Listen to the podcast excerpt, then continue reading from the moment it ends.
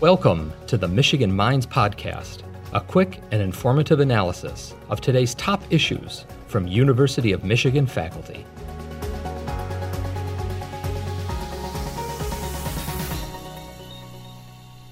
I do a variety of work related to air pollution, looking at the health effects related to air pollution. I'm especially interested in wildfire. Wildfire has become an increasingly large source of air pollution. It's about 40% of the particulate matter emissions in the United States these days. So as our improvements have been made over the years related to other sources of air pollution, wildland fires is becoming increasingly important, especially with climate change. We believe that there's things that can be done to reduce air pollution and that it can improve people's health. At the same time that we've made these really dramatic improvements in air pollution over time, the economy has been growing and we've had increases in a variety of population and other markers. So there's not really a trade-off between the environment and the economy in the realm of air pollution. Air pollution is also one of the most important areas to the global burden of disease. And so it's really something that we can do something about. We can improve people's health by reducing the sources of air pollution. Climate change is something that we can solve. We know from our experience working on other air pollutants that we know as a country what we need to do to reduce air pollution and harmful emissions.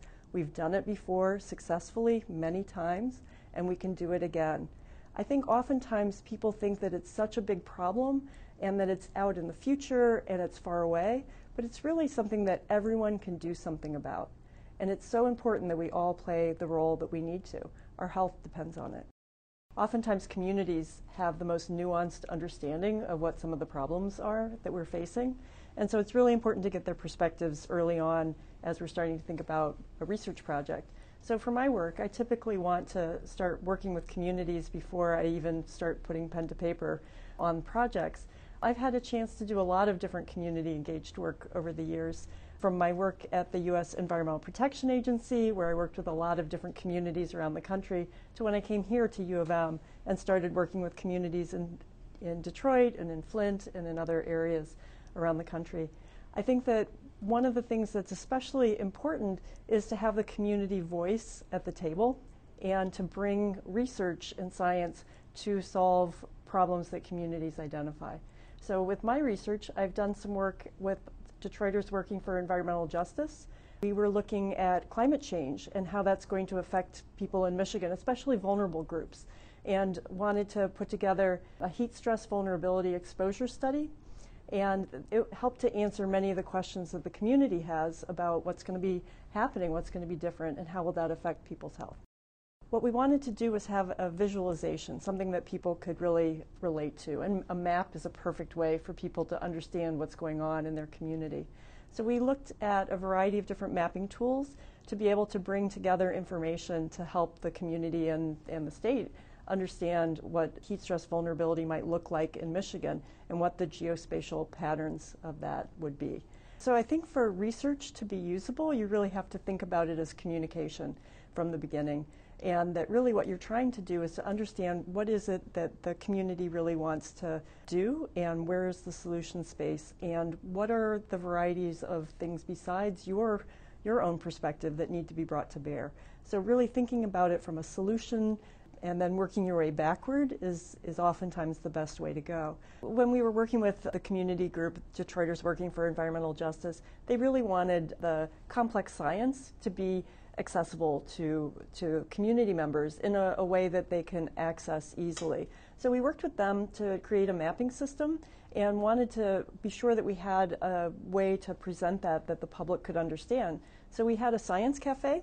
So they helped us to host a meeting where we had some discussions about what the data were, and then we turned people loose on computers to take a look at it and give us some feedback, and that was extremely helpful to us.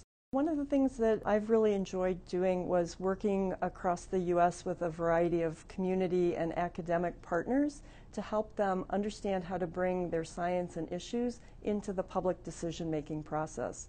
I think too often we think that policy decisions are made in Washington, D.C. or elsewhere, that it's not about our perspectives and our information, but our solution set is less if we aren't bringing those voices and perspectives to bear. And so I've been working with community members and scientists to bring better science and information forward into the public decision-making process. I think that to have the best information that we can to make decisions is super important and is something that we really need to be more skilled at. So communicating our science into the decision-making process is something that we all need to be working on and bringing forward, especially with our community partners. Thank you for listening to the Michigan Minds podcast, a production of the University of Michigan.